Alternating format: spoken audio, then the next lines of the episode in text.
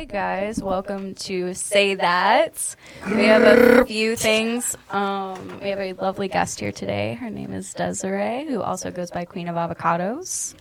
Um, so, a little introduction and background on how I met Desiree and what she does for work. So, I was 19 and I went to a little rave type EDM show and Adventure Club, I think it was. yes it was and it was in Portland Maine Crazy, and some crazy white people shit. Yeah. yes essentially I'm sorry. it's okay it's okay some crazy white no people she's not yeah so um so it was a really fun night obviously like a lot of people are drinking and partying and having a good time and next thing i know i'm making out with this girl it was a lot of fun. And my friends were like that girl was all over you yada yada yada. And then um and then she tells me out of like nowhere she was like hey you should look me up on pornhub. And i was like i was like this girl's got to be shitting me. So um You did your research. I wasn't sure she was legitimate. I had no idea who she was. I was like, I was like, I'm only 19. She's kind of scaring me a little bit. She's older than me too, and I'm like, she's offering to hang out, and I'm like, I don't know if I want to do that. I'm scared of everybody. So, um, I was like super nervous, but I also looked her up and I looked, I saw that she was really successful in sex work, and I was like, oh, that's pretty awesome. Um, so a couple years down the line, um, I get this project that I'm supposed to do for my portfolio as a senior in college, and I didn't want to play it safe. This is my chance to be able to talk about the stuff that nobody wants to and give a voice to the people that deserve it. Say that. So yeah, absolutely say, Say that. that. And now we have a podcast to be even more thorough with it. I just Um, noticed you have an avocado on your necklace. This shit's a brand, man. I have avocado everything. She literally It's does. mental. Yes. Now let me ask you a question. Do you think you have like paying extra for avocado is justified? Like when you go to Chipotle and shit like that? Um, yeah. Okay. There's only so many avocados in the world, man. Mm. That shit is like, that's a primo. Yeah, you gotta pay extra for the guacamole. You gotta pay extra for the avocado. Avocado toast? Yeah, I bring that into I bring that into my sex work too. Yeah, You pay absolutely. extra. I'm so cheap. I'm just kidding. I'm a cheap If you want the avocado special. Oh my gosh. Oh, so that I'm not even gonna talk about what that entails, but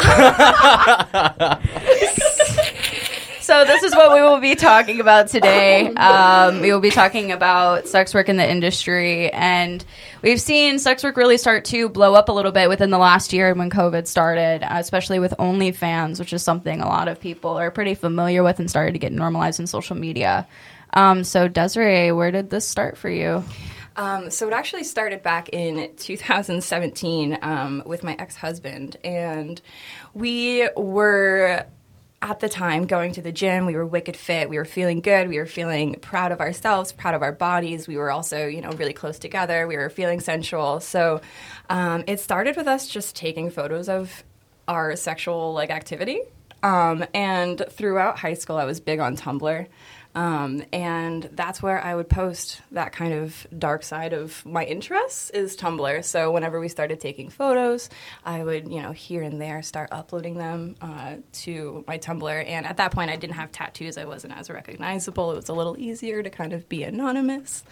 Um, and then from there, I met a lot of people that were doing the same thing and i got a lot of questions like are you selling it like are you how, like can i buy something? like the content. yeah, like are you selling the yeah the, the content, the photos that we were posting? Like you know, are you selling that? And it's like no, we're just we're just posting it for funsies. And um, this one woman, her name is Eve, and she's from she's from the UK, and she's the first person that was like, well, you're missing out, so we're gonna we're gonna work you into you know creating a premium Snapchat, and that's where it started. I don't know if you guys are familiar with the term premium Snapchat, but it's basically uh, For those out there, I don't even have a Snapchat.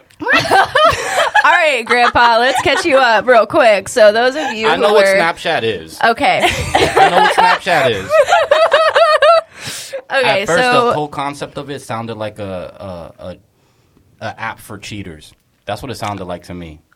At first, Yeah, That send may be- something that and then be- just disappear. That may be my opinion. yeah. But uh, please enlighten me on that uh, premium Snapchat thing. So premium Snapchat is basically you have to pay for a subscription to see certain photos or things that you post and videos. It's like stories and yeah, absolutely. Stories and things like that. So it's like you have to pay for the access to what they're posting. It's not a free gateway like a lot of Snapchat users have. Um, and the premium just gave them a space to kind of in, intake money, and it's a platform to, to have business. And So it's like a business. follow request on Instagram, but the follow request comes in the form of a payment.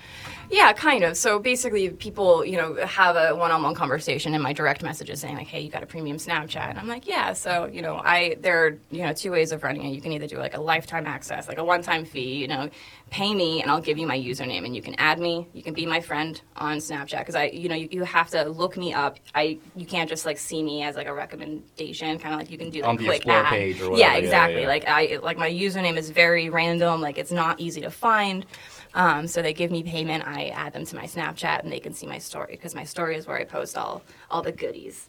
Um, or you could do like a you know some uh, workers do like a monthly subscription where every month they pay a fee, and you know at the end of the month they check in with these users and say, do you want to renew? You need to pay. Otherwise, I'm going to delete you off of the Snapchat. I'm going to block you. You can no longer see my story. That's too much work for me. So it's a lifetime access. You know, pay me one time. You're in for for good. And I've had it running for four years now. So that's kind of where it started with kind of getting money to post nudes and you know videos of me doing whatever.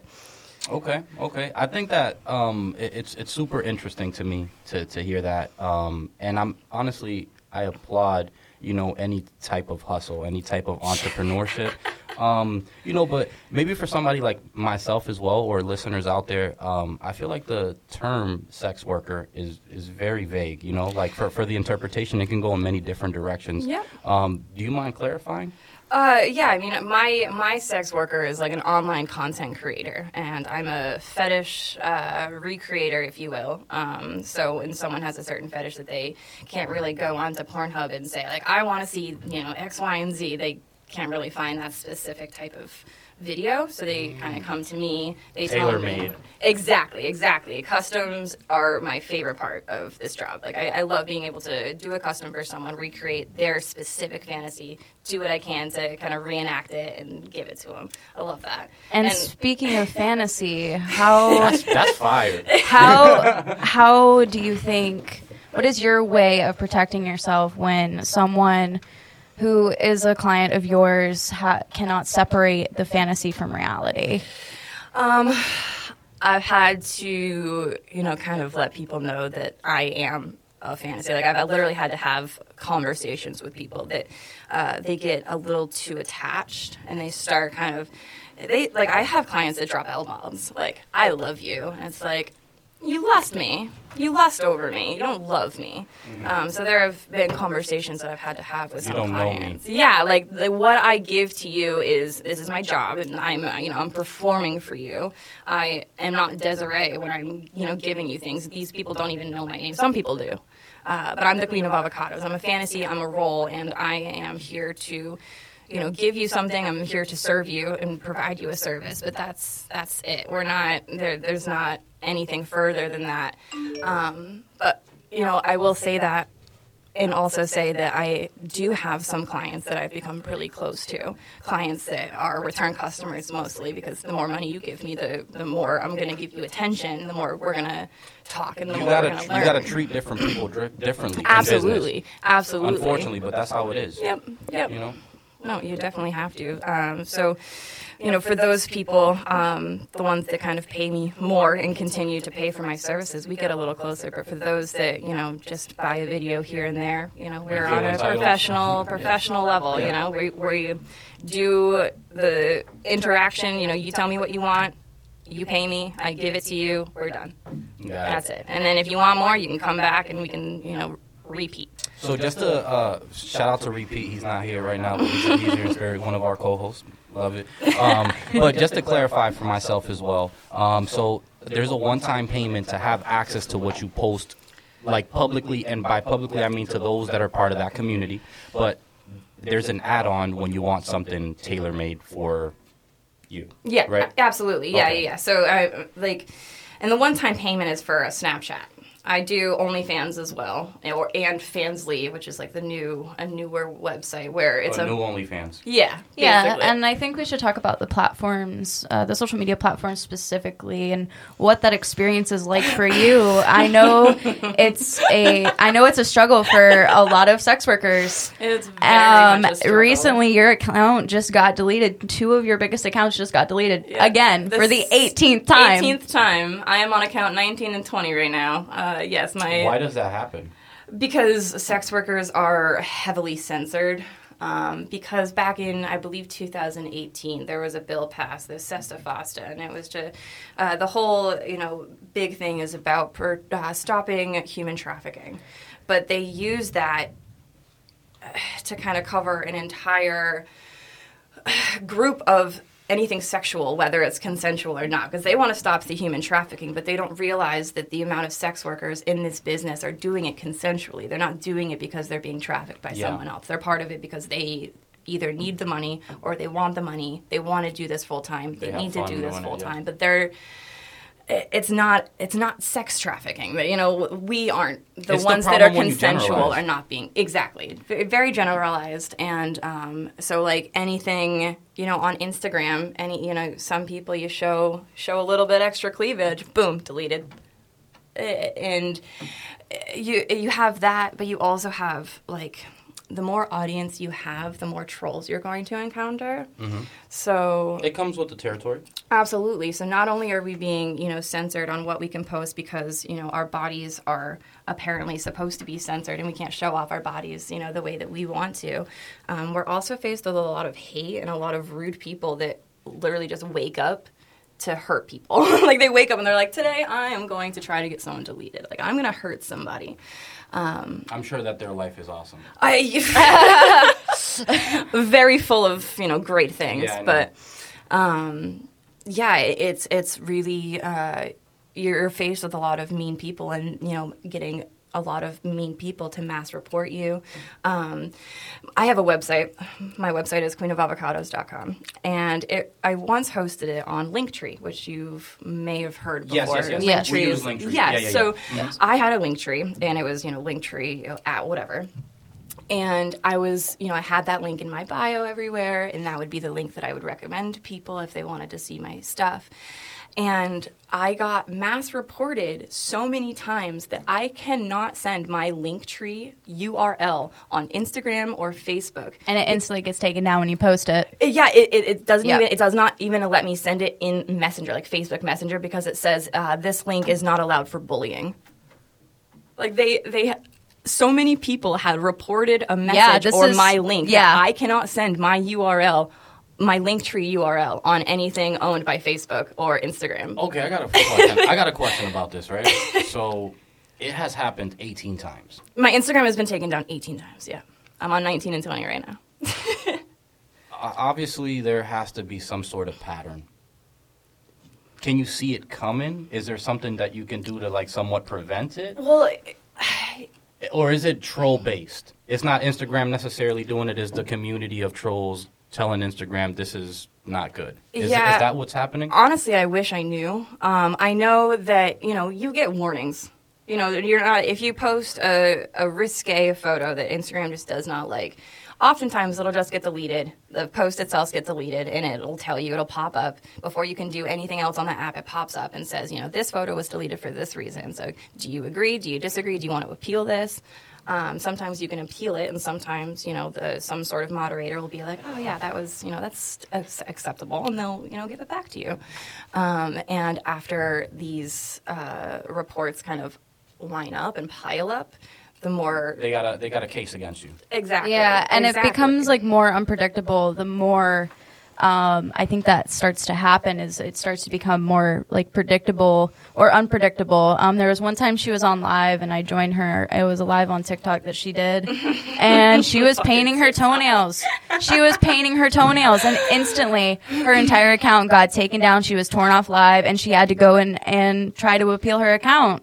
And she was painting her toenails, Yeah. and she was completely completely covered, just like in her bathrobe. Like it was Sunday morning. Now, It was very interesting. Yeah. now, so this is what I'll, I, I I can say, right? I think at least. So if you have if you have, and I'm not trying to compare it with this at all, but I'm just using it as an an example in a different, you know, world. If you have a criminal record, you know, police are gonna keep an eye on you, even if you're just chilling, even if you're not doing nothing. They just got Yep. an eye out for you. If anything bad happens, you're gonna be one of the first people they circle around to come see. Right. You know, or or you know, not even that context. You was the bad kid in class. Let's do that. Let's use that example. You're the bad kid in class. You went to the principal's office once. Yeah, or m- maybe more than once, for example. Now, when anything happens, they're going to automatically say, hey, Mike, what happened? Even though I may have been absent that day. Um, do you think that's maybe like something that's going on? or Yeah, so because uh, my brand is pretty specific, it's probably really easy for the moderators of Instagram or Facebook or TikTok to be like, wait a second. Like they're probably looking out for keywords and they're filtering out the keywords. And I, everything I have is avocado. Like that is my thing. That's my brand.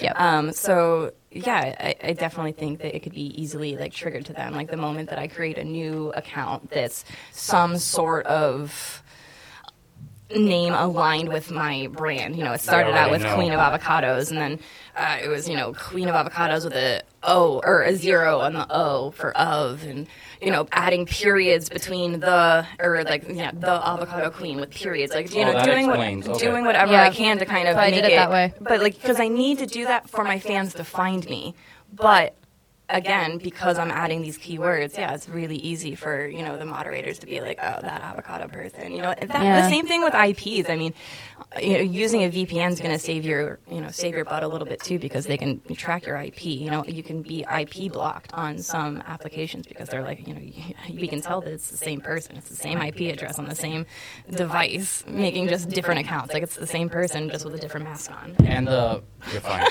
You're fine. And uh, we won't we won't block you out for that. I promise. Um, Thank you. I'll try But- not to do it again. n- n- you're fine. You're fine. Mike. But name name some of the platforms that you know have taken down the accounts for you. Uh, I've been removed off of Facebook, Instagram, TikTok, Snapchat.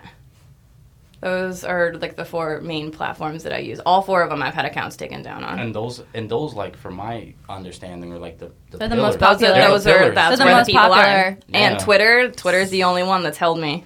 Yeah, and Love you, let's Twitter. talk about Wait, that. Twitter So, doesn't take down anything. Twitter doesn't give a shit. It doesn't give a shit. So Twitter, like, it gives a shit to an extent. It kind of does. But it's it's interesting to see that Twitter is still the only platform that is allowing even s like the more vulnerable and the more explicit content that she posts and that you that a lot of other sex workers post to promote their mm-hmm. business and like this is what I can do for you this is what I can create for you like she mentioned Oh, yeah. and that's the only platform that has held that up but at, then again I don't have an experience with having an account like that for a various amount of time so I don't I don't know I can't say from from my perspective of there has been issues but um ha- it's definitely not as ha- bad. Um, Yeah. So a lot of the issues um, that I've seen, like my friends getting deleted, are their profile, uh, like the public part of it, like their cover photo, their avatar, their description Yep. on their bio. Uh, has really like inappropriate things. Like you can't you can't Yeah. be nude on your Twitter, you know, cover photo. You can't have like spread vagina. You know what I mean? You can have a cute little booty shot, but like have underwear on. like you know what I mean? You can't have full tits out on that cover stuff. But like yeah, the things you post aren't too bad. But they I think that they are also, you know, putting in little things here and there to kind of trap sex workers and to kind of exploit them. Uh, for example, there is a new uh, tip. Like a new tipping uh, part on Twitter, like that uh, creators can allow users to tip them. Um, but That's it- weird. but it's like a I mean, trap for sex yeah. workers because, like, if they're giving you, you know, money for whatever, they're gonna uh, find that your account is a sex worker-based account and delete you. Like, I've had people deleted after just getting tips on Twitter, like for being. It is a trap. It's, it is. A, it is like a trap. they they yeah. put these things out there so that it's like they can find them a little easier. But then again, yeah, like you can post a lot. Of, you can post just about whatever you want as long as it's like consensual and you know it's not like It's not like extreme content. You know what I'm saying? Yeah. Yeah. As long as it's like you know. and for a while there, and for a while there, for OnlyFans, this was, I think, probably about those same standards. Maybe not.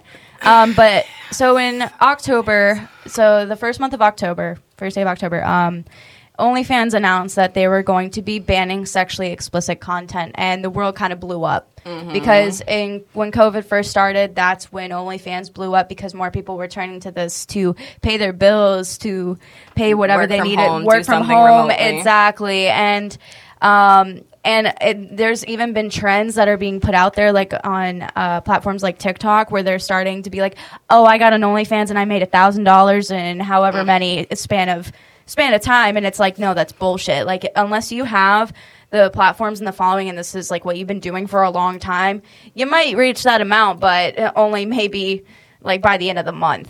Um, it's like the those expectations are not realistic for the reality of it Absolutely. and it's really not and that what makes that makes the sex workers who have been doing this for a long time um it makes them look a certain way and it's like not everyone can make just like this amount of money because you're selling porn um, it's not that simple it's not that easy um, so w- let's talk a little bit about that um, with OnlyFans and the expectations and Yeah. what the actual rules are because nobody did their research.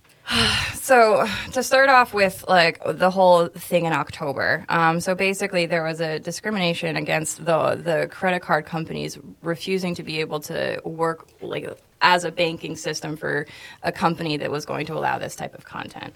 They were able to apparently work themselves around it, but you know within that, there was like a 72 hour period where OnlyFans had sent out uh, a new acceptable terms policy where, you know, they drew out what was no longer going to be accepted. And things like this were you know showing showing anything of your spread butt or your your asshole. Like you couldn't show off your asshole. No anal uh, penetration.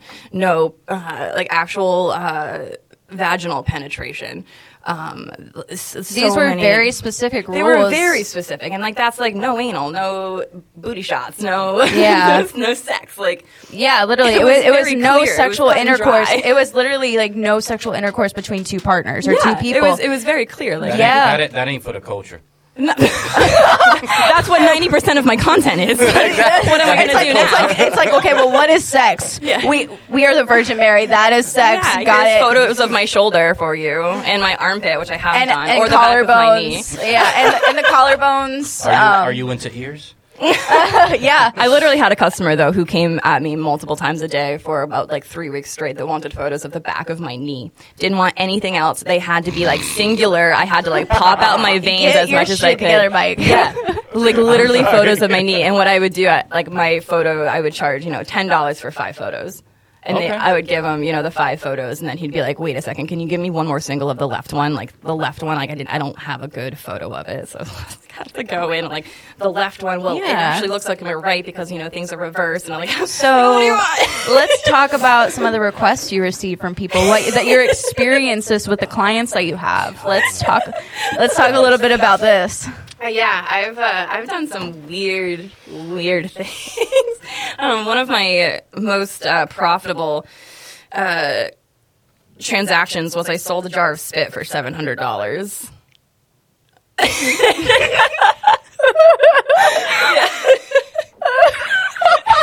Now, when they asked you for this jar of saliva, Mind you, I know this person. This isn't a random stranger off the internet. This is someone that I've known since I was a freshman in high school. Is it that one? An ex, it was Is an it that ex-boyfriend's friend of mine. Yeah, Oh, it's ex-boyfriend's friend. I will not say names. I will never. yeah. say No, of course not. But Um, um, but yeah, so you know, many did many he years ask you later. like? Did he ask you in fluid ounces or? no, he was just like, no. So this wasn't our first transaction though. Uh, like I, we'd had done like used panties and stuff like that, where you know I, I would you know wear an outfit. Ma- Make a video, masturbating, whatever, and um, so this individual happened to be married, um, and she would check his bank statement. So we only could pay in cash. Um, so either I was paid through an Amazon gift card, or uh, he would come to my living quarters um, after he got out of work, and I would put the product in my car. and he would take the product and put the money in my glove box. and that would be our transaction. so, you know, Straight fast, narco shit. fast forward to a couple months later, and he was like, you know, can I get a jar of spit? And I'm like, well, like, the only jars I have are like weed jars. so like I've got nothing I can put my spit in. He's like, okay, so what I'm gonna do is I'm gonna come and I'm gonna leave a jar for you to fill in your truck. And if you could just, you know, do what you can, fill it and, you know, give it back to me. But this is a hustle, just like any other business. Absolutely. It, I can't knock it. i cannot knock it i'm actually. Uh, Isn't it interesting? impressed. He's over here No, thinking I like how much spit do I need to save up? Oh my god. I'm over here thinking like, how can I benefit from this? And here's the I thing might have to hit the gym or something. Oh my god. Sorry. Uh, No, so back to the spit. so so the thing about spit is that it's a it's a natural it's a organic material so bacteria will come into play and mold does happen and um i yeah it's so um so i received the jar That was on camera too. so fun, dude. so hear me Better. so he gives me the jar, but he doesn't give me the money for the jar. He, he gives me the jar, and I am like, okay, so I'm gonna fill it, and then you're gonna we're gonna make the exchange. Sorry. No, you're fine. Um, so unfortunately, he was going through some things. So I told him I was like, I need you to come back within like the next like three days to pick this up. Like I'm gonna make as much as I can in three days, and I need you to pick it up because it's going to start molding if you don't. Which I had to do two takes because this guy had to like rain check, and I have this jar of spit here, just like starting to like. just starting to mutate in this jar. So I'm just like, It's, start, it's starting to have a pulse. exactly. it's growing ears. It's gross. It has a jawline. So I'm like, I'm cleaning out the jar, and I'm like, okay, let, li- listen to me. Tell me when you can actually be here, and I will, you know, create this this jar for you. And um, so I did. And now, mind you, I did do this twice for this individual. Um, the first time. the first time to gain the spit, I did a video where I, I was uh, blowing a dildo because you know when you give oral, you know, it starts. So I was just blowing a dildo, and every time I got enough slobber, I would like spit it into this jar on camera, like while looking at the camera, just and continuing to go and for like 12 minutes until I had I probably the jar was probably like a third a third of the way there and I was like all right we're good to go Yeah. If you need more than this, you know because you know he's using it to jack off like he told me he was like I'm gonna use it to jack off to you and I'm like And how does it make you feel when they like tell you that? Like, I- how do you handle handle some of these men's reactions or women even? honestly like i'm very smitten on it i think it's like a it's a whole flattery thing for me like to know that i am helping this person reach climax you know whether i'm physically there or just you know they're mentally thinking about me or they're you know using you know they're touching something of mine that i've sold to them like socks or underwear i've sold leggings i've sold, you sold shirts socks. Oh God, yeah. There was one individual, um, and he had ordered for me three times, and he lived in Saudi Arabia. Yeah. Um, so this was before OnlyFans. Shukran. So he was from Saudi Arabia, and he was never like, I want one pair. He was like, I want like three pairs of underwear. I want three pairs of leggings. I want a body one suit. I want a pair of socks, and I want one toy. And like, it costs a lot of money to ship that to Saudi Arabia. Like, not gonna lie. Uh, plus, like videos of me wearing all of these things. So I think each round was around three hundred dollars. Each each package was about three hundred dollars to this individual. And that is cost for you to ship. Well, the, it was fifty dollars to ship, so it was Okay. a two hundred and fifty dollar profit, Oh, that's not bad. and I was getting rid of clothes that I don't wear anymore. So, because he was like, you know, I want three pairs of leggings, and I'm like, okay, well, I'm gonna go through my drawer and find leggings that have holes in them, have paint stains. You know what I mean? The more used, the better, right? So, so I'm, I'm sure that sometimes you get the internal question where you want to ask why, a lot, maybe, yeah. or, maybe maybe where you're it- just where, does desens- it, where it desensitized. comes from. There is, I think there's a good story for the psychological aspect of these types of things and kinks and things like that. So, Uh, the first interview that I did with Desiree is she brought up gummy bears. Or something like that, and I was, I know, and I was like, what? Gummy bears are good. Yeah, until you Diet find- gummy bears give you stomach problems.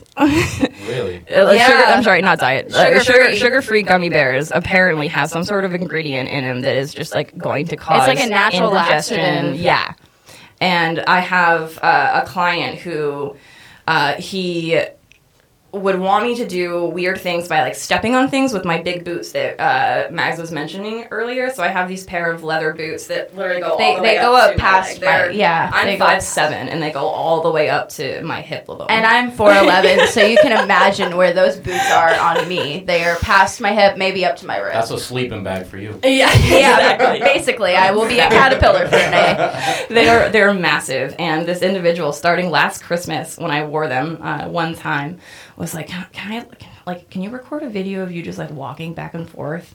I was like yeah. And then it started you know went to like can you just like make a video in those boots but like stepping on some ritz crackers? I'm like sure. Next was peanut butter. And mind you these are stilettos. These are like six inch stilettos. Plus they're all the way like up my leg. Like they're very massive boots. I become very tall. Um so I stepped in, you know, peanut butter, trying not to fall on my ass. Like this is very dangerous. I'm home alone. I'm walking in stilettos, and I'm trying to step in peanut butter.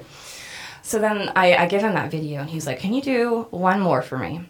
But at the end of the video, can you pretend like you're stuck in the peanut butter? I'm like, okay. And he was like, so you're stuck, and you have an upset stomach, mm-hmm. and like you're scared that you're not going to make it to the bathroom. So can you just like reenact that for me? sure. Interesting. okay. So I, you know, I, I did, you know, this this reenactment. You know, I was like standing in a peanut butter, and like, oh no, I'm stuck. Oh no, my belly hurts. I, I think it's the Chinese I ate earlier. I don't know if I'm gonna make it to the bathroom. and so, and that would that would end it. And um, he only saw that video and that it, you know went to sugar-free gummy bears. He was like, you know, can you get some sugar-free gummy bears so that you can eat them and then record a video of you in the bathroom Going going, you know, Yeah, going go- to the bathroom. Yeah. And I was like, well, I will never show a video of me, you know, pooping. Like scat is a hard no. I will not do it. That's bathroom shit. I'm not going to touch it. Like, no. Uh, and he was like, no, no, no, you don't have to. So what I want is like you to put the camera, you know, on the ground, on the floor, so that it just shows your ankles when you're.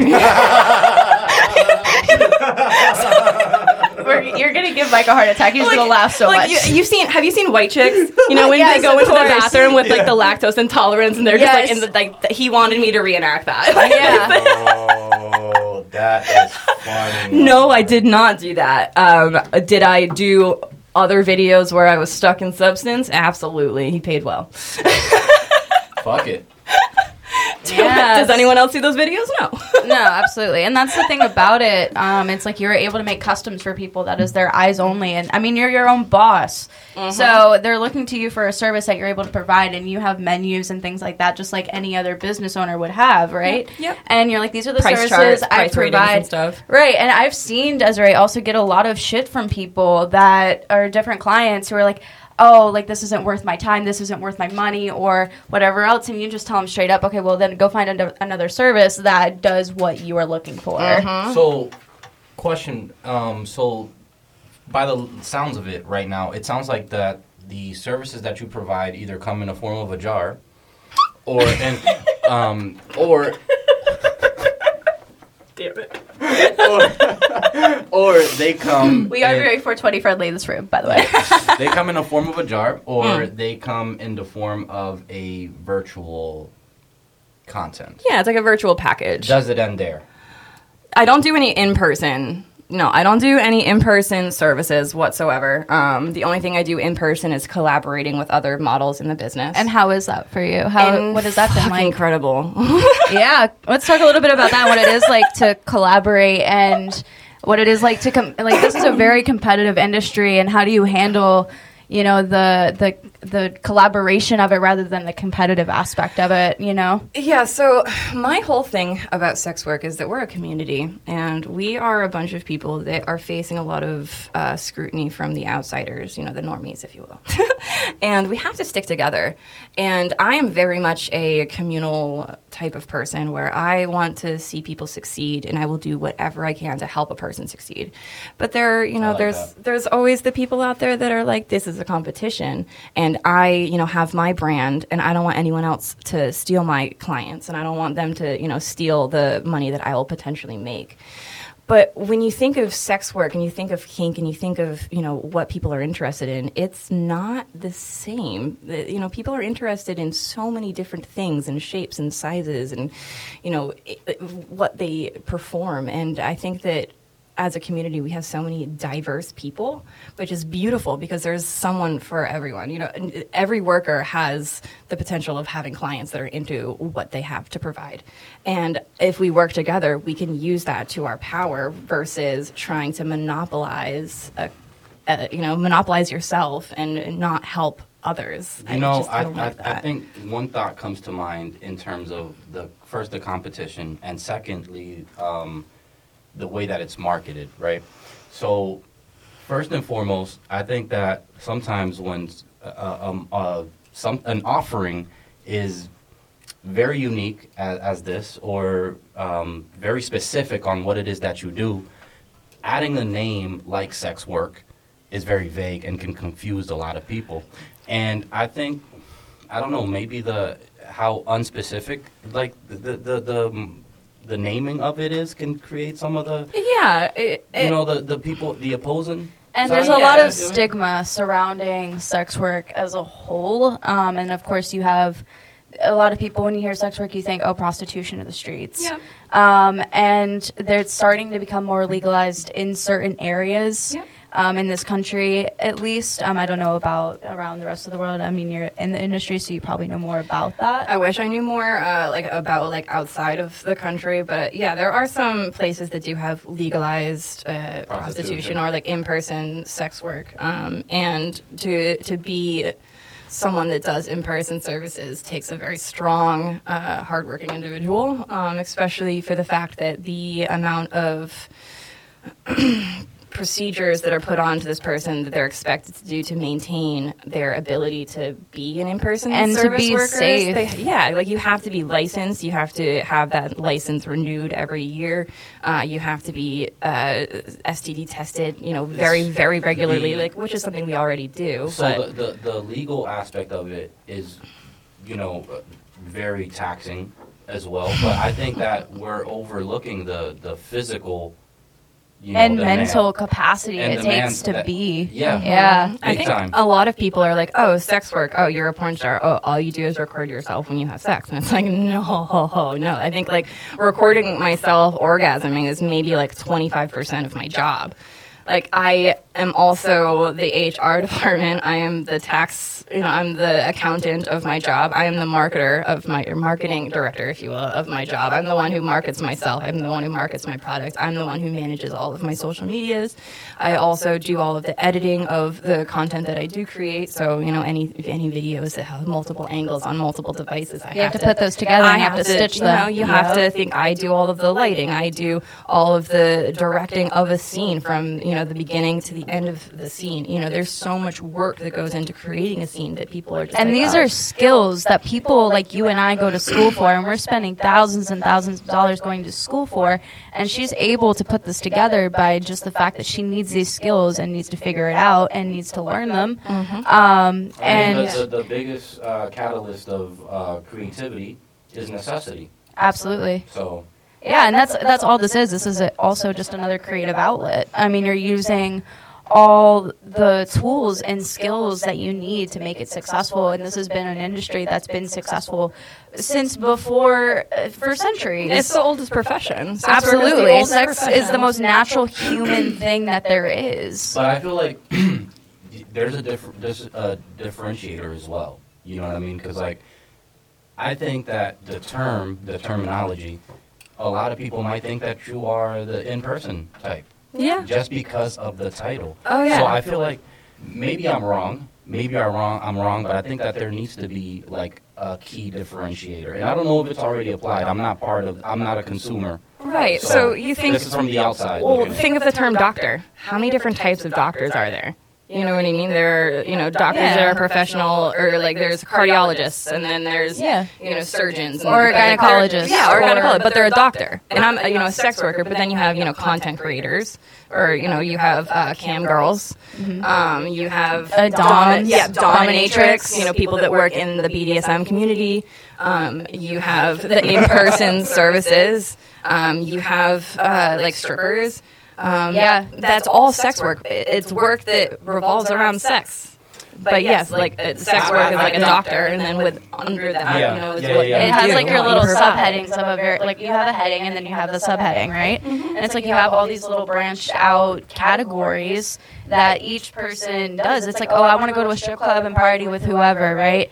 Um, and it's like that's just one service of so many other things. And sex sells. Sex has been selling forever. Always has. Um, and especially in LA, or even even musicians have to sell sex. They have to show them. They're they have to be vulnerable on Especially stage. They have females. to yes, and they have to entertain. If they don't look a certain way, they're not a certain body type. They're not a certain weight.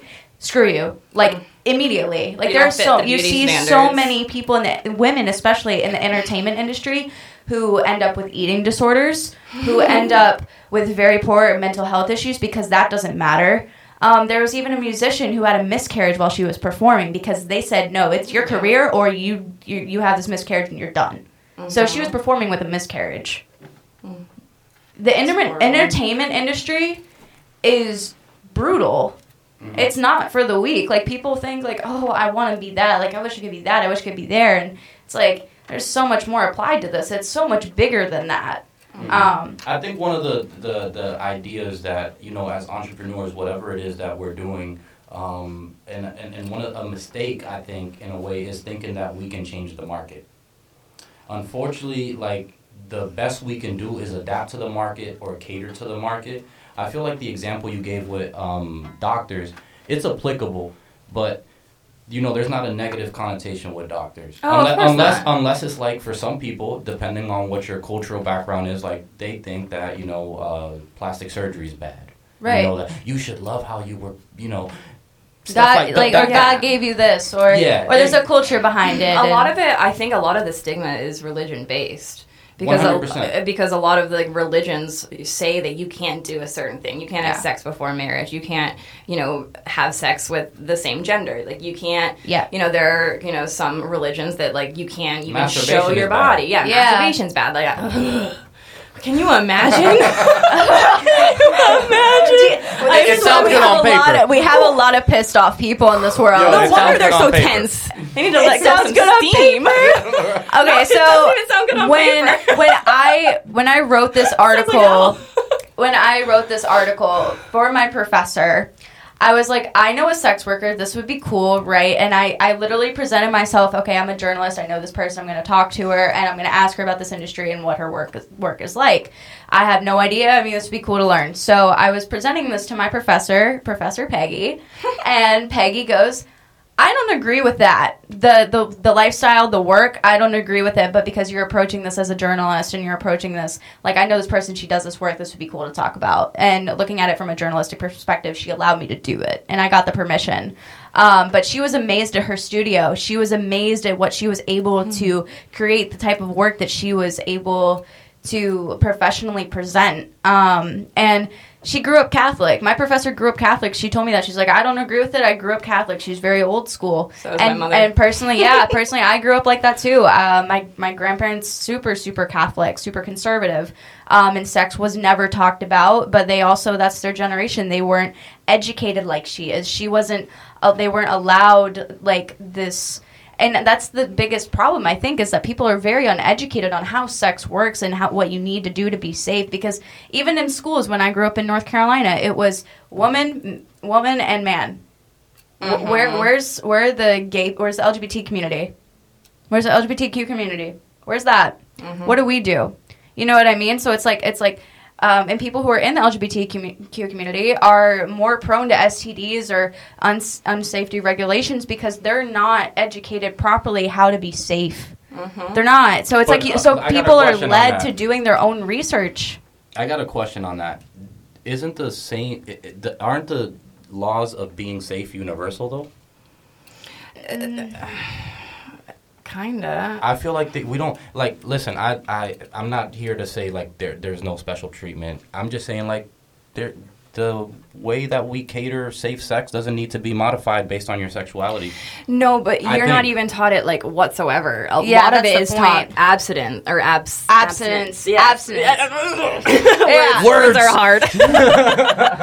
but like when you think of curriculum in the United States, I mean, it's all very. Uh, it's all the same, and it's all based on opinion and Yeah. what is. you And this is in the system. This is Yeah. a school system. This has Yeah. been going on for years. and This it's all you know repetitive. brings you down again to religion It- And Absolutely. so they're not Yeah. gonna they're gonna teach you abstinence they're not gonna teach you how yeah, to be because safe. they're like, okay, well, if you don't do it, then we don't have to explain ourselves further. you know what I mean? It's like if we don't do it, then we don't have to prepare you for the consequences that come with it. It's like it's Yeah. almost like a lack of self accountability. In a way, it, it's like not teaching these kids to be accountable too, because it's like, okay, well, if this happens, here's what you have to do to deal with it, or here's where you go to deal with it, or whatever else. It's like they're not. There's really no guide to this, and then when people end up doing their own research, you get what you, like what Desiree is able to create, and it's like, do you think Pornhub would even be an educational oh, platform? Oh, exactly. like people are looking to porn, and that's what they think sex is. You oh think yeah it's not realistic at all i mean oh my gosh the amount of times that like one 15 minute scene takes like two hours you know what i mean like that's not real sex that's sex that's put into a performance Of course, you know course. and, and sold because Mhm. that's what makes money but like no it's, it's absolutely not legitimate It's like it's like it's like for example, Yeah. you can watch uh, a million basketball movies, right? The drama that is in that one particular game or the team deals with. I'm not saying it's not similar to what you know happens in real life, but it's you can't replicate No. that type of drama, the stakes, everything. no. You know, so yeah, it's it's definitely a performance, and people need to understand it and view it from that perspective. Yeah. But- Yeah. And what do you think makes people go to you um, and say, like, I don't know this person, but what do you think draws them to maybe not you specifically, but in general to a to an intentional sex worker who goes to them and is like, I don't know this person, but it's worth my time and money for what I'm going to be seeing.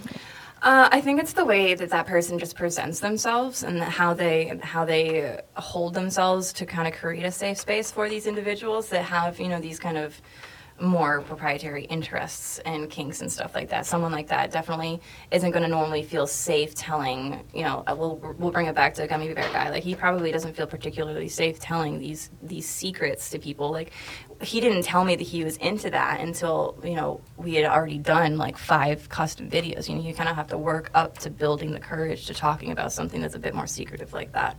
Mm-hmm. And they only like I think that he was able to let his wall down and ask me for these things because I've created a safe uh, environment for him. I didn't judge him. I you know made it an open conversation for him to say you know this is what I'm into and whether or not I'm into it personally, I still respect him and I don't kink shame. And you know if you're into that and that's what is bringing you joy, then more power to you. I'm not into it. I'll recreate it for you.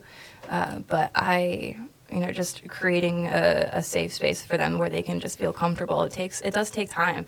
And I, Absolutely. I don't think that, uh, I mean, there might be definitely some people out there that have crazy kinks that will just go to a random person and, you know, say like I want this recreated, but a lot of the times it's like let's create a video that's a little more generalized and you know create that relationship and then we can kind of go a little further and kind of do stuff that's a little naughtier and Yeah. dirtier and kinkier. Yeah, absolutely. Takes time. It definitely does. Why do you think? build Why do that. you think that that these men, or not? Sorry, not men. Sorry, that was very generalistic. But um, that community or that clientele. Why do you think that? You know, they, they feel this way that they can't express these kind of things. Just for the same reason we're not even allowed to talk about sex, because sex is not a normalized conversation. Yeah, I mean, when you, I think sex isn't a normalized conversation, and when you do have the conversation, it's men and women, you know, doing missionary, and, and that's that's what they think sex is. You know what I mean? But sex is so much more than that. Um, I lost my train of thought. It's Yeah, okay. that's fine. That's fine. um, yeah, but it's it, like what Mike said. It's it's like what why isn't it such a normalized thing for people to feel comfortable? You know, it's like, um, and they have to go to these little certain pocket holes that allow them that space. Um, and what I thought was very interesting to hear from you when I first interviewed you was how you were able to give them a safe space and make them um, allow them to be vulnerable. Yeah. And I think a lot of people like surpass that idea. They're like, "Oh, you need to be vulnerable for that." You know, it's like people wouldn't think that way You need to be vulnerable for what? I'm sorry. uh, for just for for whatever they want to express because I mean sex is a form of expression. It's a form of creativity I think it takes vulnerability to do to any expression or any anything, creative. anything. Yeah. Anything. If you want to stand on the corner with a you know megaphone and you know read read a script off the Bible, it takes vulnerability. you Yeah. know? Yeah, Um, absolutely. but uh, yeah, I think this takes a lot, a higher level of vulnerability because one, you're exposing yourself internally, um, spiritually as well. Um, and that kind of leads me to, to, to ask you what what kind of rituals are in place for you to like I don't want to say desensitize, but like cleanse yourself mentally and spiritually after um, you know providing happiness in a video or something to Yeah. somebody. Um, a lot of it's just kind of self care. I think, like at the end of you know my, you know my typical day, like I'll wake up and I do like a certain routine to kind of get myself going. You know, I, I light an incense so it smells good. Like I'm a very sensory uh, driven person, so I need you know I need to be listening to good music that brings me in a positive mood. I need to be smelling things that are nice. I'm typically wearing a black robe, which is really soft. So I've got like the the touchy feelies. Like that for me winds me into a good mood, and then I you know I put on my I put on my face. Oftentimes I wear a wig. Like I'm a completely different person when I'm prime your environment. yeah, I prime my I prime my environment and my body, like myself, my mind, and then I kind of put on my my character, my mask, if you will, my makeup, my my wig, my outfit for the day. Um, I perform, you know, I make my content, whether it be, you know, generalized stuff for just like TikTok or Instagram or something that's particular for an individual who wanted to buy it custom. And then once I'm done, I honestly do like the same exact thing to unwind. You know, I take off the mask, I put on the comfy clothes, I light the incense again, I get into, you know, just a comfortable position for me and that's kind of my way of unwinding. Um, also, the way that my house is oriented, my studio and my house are separated. So I walk through these French doors into my studio, and I'm the queen of avocados. I leave That's that important. studio, and I'm back to myself. That is very important. Yeah, like I, when I'm in that room, that's who I am. That's what I'm being, and then when I'm out of it, I'm myself. It's different headspaces, and I It think definitely that's is. And the the, most- environment is very conducive of that as well. Absolutely. And as an entrepreneur, as your own boss, it's very hard to know. All right, when do I stop being this the queen of perfect- avocado? But that's the thing, Yeah. though. That's the rub, is because even though when I'm not in the studio creating, I'm still on my phone talking. Because I, I, I mentioned earlier, 25% of my job is creating porn. Right. But then what is the other 75%? Well, 25% of it is like customer service. I'm constantly having conversations. I am maintaining mm-hmm. hundreds of conversations at a time. I've got Instagram and everyone in my DMs there. I've got Snapchat, the multiple, I've got about like 150 people on my premium Snapchat. So I've got all of them that might be responding to the story that I posted earlier.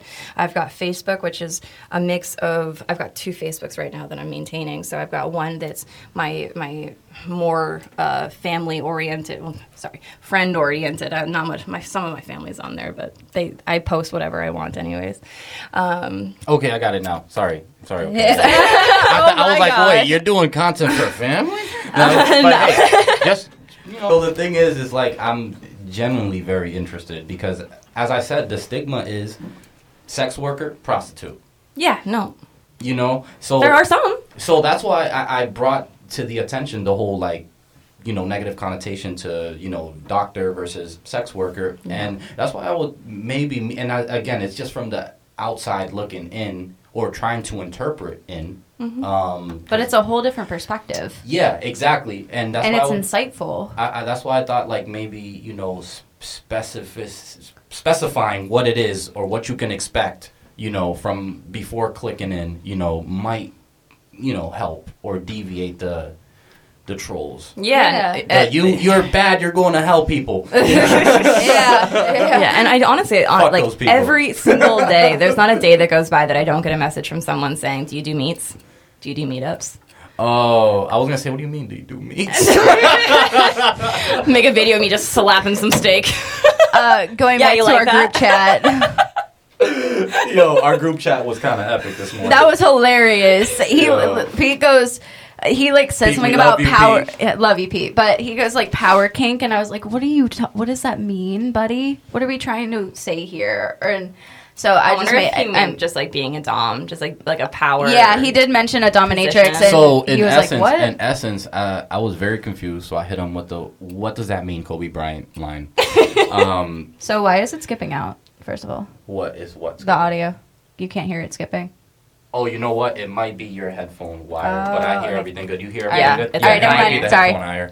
A wire. I said ire. Whatever. Nah, it's all the same thing. Uh, Anyways. yeah, words. They're hard.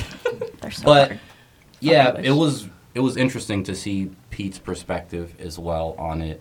Um, but yeah, man, it, it's it's just very a very interesting uh, industry. That It I, is. that I felt feel and still st- felt and still feel that needs attention and not the attention from a biased perspective. It needs the the attention from an unbiased, looking to understand perspective. You know, um, just because you know culturally or religiously or whatever the case might be, you feel like there's something negative associated to this. Everything that you might perceive as negative has a positive to it. You know what I'm, you know what I'm saying? Maybe it might be my perspective, but I think that people intrinsically are good. You know, um, and then you know nurture makes them in my perspective, maybe do something that's not too good in my perspective. Yeah, but in their yeah, yeah, yeah. perspective, that doesn't necessarily mean it's bad. You know what I'm yeah, saying? no. It's just interesting to think that people's perspective on sex is like negative. Like you wouldn't be here if it weren't for sex. Like we are all here because of sex. Yes. Like we would Yes, not yes, have been here if sex wasn't a thing and if your parents and their parents and the parents before them like we, we wouldn't even exist But if it wasn't. it like so why is it so negative? You know what it is as well. beautiful thing. Um, and I know that we had a generational kind of conversation on our last Mm-hmm. um, interview, but I definitely think that it has to do a lot with our generation. Absolutely. What do I mean by that? The generations before, and this is just human nature. It is just human nature. Humans, and there's multiple experiments of uh, of of this that I'm about to about to say, but humans are very prone to obedience. Very, very, very prone to obedience. There's this one experiment. I don't remember the exact name where everybody was tricked in the room, saying that the guy in the other room is going to be, you know, his memory is going to be at test, and for every time that he fails to, you know, restate something, he gets shocked Yep. And it wasn't real. And these guys know that they're giving them, you know, semi-lethal doses of uh, of electricity, and they're still doing it because of our innate, you know, want to be o- obedient. So I think that some of the whole, you know, ah, we shouldn't even talk about sex comes stems from that, you know. And this generation, to circle it back, is the fuck that. There's so many different di- sides to this Yeah. And you're only giving me 10% or 5% of this or a Yeah. perceived 5% now that i'm like digging i understand that that was 2.5% Yeah. Or like, there's even the stereotype that like when you become a sex worker, you're gonna make millions of dollars. You're gonna make all this money, and it's like, it's like, yes, sex sells, but I mean, you're really not. People think it's easy Yeah, exactly. It's- People think it's easy, and uh, everything that you've told, it's like there's time that gets taken into this. There's projects. There's editing. There's these. Are, you're basically explaining my finals right now. So, um, like it's it's just like it's interesting to see how.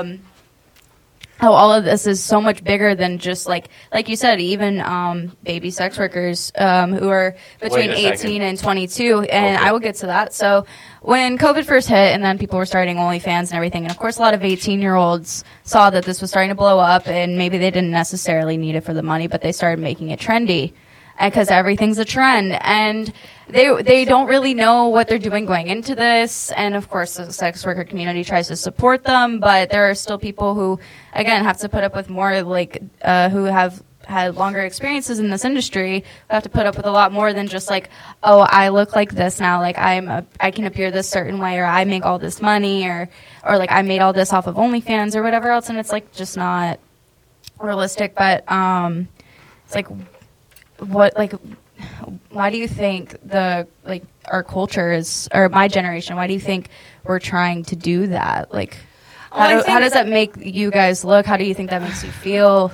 Um, well, I think like in in general, um, the newer generation is become obsessed with being famous and obsessed with getting attention and being known and having a name for themselves. It's the most valuable currency. It absolutely is. That's it awesome. absolutely is, and we're finding that. Well, we're not finding. It's always been known that sex sells. So now they're finding that they can become famous and they can get the attention and the fame by selling sex. How can we exploit this? Exactly, but not recognizing the amount of time and effort that it takes to be a successful sex or worker. there's even I've even seen a couple issues on TikTok um, that actually ended up in articles as well, where there are there's a couple like bigger creators that are pretty well known who are sex workers, and um, there has been cases of some of these users who are moms. And who are um, who are parents, single parents, or whatever, but they also end up so they uh, so on you know on the platform of what they present themselves as. Behind that, there's a lot more of a bigger issue, and then that looks bad when they get in trouble or whatever else for sex workers or moms in general, because then that stereotypes that oh you're a sex worker, you're a bad mom yeah. or you're this or that and it's like and or even just recently there was a 21 year old girl who blew up on tiktok and she had onlyfans and she was like one of the five of onlyfans or whatever and but that's all she has you know what i mean it's like but that's like all she's known for is this onlyfans but it's like also this algorithm is targeting specific people I have a know? question for you both, obviously. Yeah. Um, and, and the reason why you're both, because you're both women.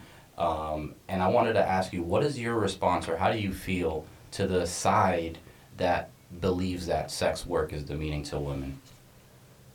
I think it's on like my perspective. I I kind of laugh at it because I think to do sex work you have to have Confidence. ample amount of respect and confidence for yourself to be able to be able to become you know to let your vulnerable side out publicly you have to have respect you have to have Yeah. uh, confidence in your You have to know your worth. absolutely you have to know your worth and and that's the thing about it that people forget it's like a lot of a lot of times um, the stigma is that when women do this or or it's interesting because it's like we target the they target the women specifically when they do this and it's really upsetting because it's like there are men sex workers too. Why are they out of this conversation? Why are they out of this conversation? because Why- when men why have are- a lot of sex, they're women- looked as cool people. But when women have right, a lot and of their sex, we're ego whores. goes to the roof. But when a woman does it, she's a whore. yeah, It's like okay, but it's a double standard. absolutely. You know, you know what else I think might play a role in that? The fact that nowadays it may be very different because of the LGBT community and everything like that, and people understanding that you know there's many layers to sexuality. Um, but one of the reasons why I think that is because I would think at least that the biggest consumer of male sex workers are females. I would I can maybe be wrong, and you know uh, maybe they're not too open or wearing that badge of honor that they consume those type of services. Yeah, that's You know? that's absolutely So- yeah. Uh, yeah, so some women aren't aren't going to want to admit that they want to Yeah. you know pay for porn. Some guys don't want to do it either. Again, a lot of you know my the- work is confidential. I asked this guy for a jar of spit. And, you know, yeah, you know, I don't think a girl's gonna be too, you know. Over yeah, but about you that. never know. But there are some. There are definitely you Of know course. if there's an if there's something out there, someone's interested in it. You know, You're right, there might not be a lot of people, but there's definitely someone somewhere. but you They're just gotta, you know, yeah, and cater to that. then. What's interesting if you find it. too is um, I've heard I've heard some people like through social media. I've, I've watched I've seen some some comments come up about uh, like when there's a whole uh, charade with I think Pornhub where like the company itself got busted for something that was probably underage or something like that. And you and you mentioned that. And I think we should we should touch on that. that, yeah, for let's sure. talk about it. Yeah, so uh, you know, Pornhub is probably the most known like uh, porn website. Site. You know, some a host of porn videos, um, and. Uh, I don't know if it was. I think it was maybe like last year. I mean, it's not their first lawsuit. Don't get me wrong. Like Pornhub's been hit many times for whatever reasons. I'm not. You know, I don't work at Pornhub, so I don't know. They're always gonna stay in business. Uh, they probably will, but uh, they were hit um, a little while back with you know uploading. There were videos found to not be consensual, to be underage. You know this, that, and this. Yes. Yes. Oh, wow. So they went from 11 million videos to like two to three million videos. Uh, in a span of a couple months. Um, during those times, all of their monetized uh, areas, like they have, um, they have Pornhub and they have Model Hub. And Model Hub is uh, the platform where verified users can sell their videos and add a monetary price to it, versus Pornhub, which is typically free. Um, so it's kind of like their website of being able to kind of collect money off of selling their videos rather than just views. So because free porn- videos on Pornhub pays you per view. They pay you like I think I, I don't okay. know the It's ex- like it's like YouTube almost. yeah, yeah yeah you So get you know free X amount of money for all of the videos. Free to upload, free Yeah. to watch. Um, Yeah. But then there's Snapchat Premium, Pornhub. Uh, yeah, you know, there's the, the, the section where you can put a price and, you can and only Snapchat see it to buy it. gets completely promoted through Pornhub too, or like or any certain sites that are like that. They, they yeah, but then again. Snapchat, like premium Snapchat, is something that uh, sex workers kind of created it and found a way to use the platform to benefit them. But Snapchat still doesn't technically allow that kind of stuff. So And it only that's lasts I mean, seconds. yeah, my Snapchats have been deleted before. I've gone through many Yeah. Snapchats. A lot, all of my public ones get deleted. My my premium one's still holding strong, uh, but my my public ones have been deleted. Um, one, my first one got deleted because I, you know, you can link. Uh, when you when you post on your story, you can add a link, and I added my link to my OnlyFans, and it got deleted.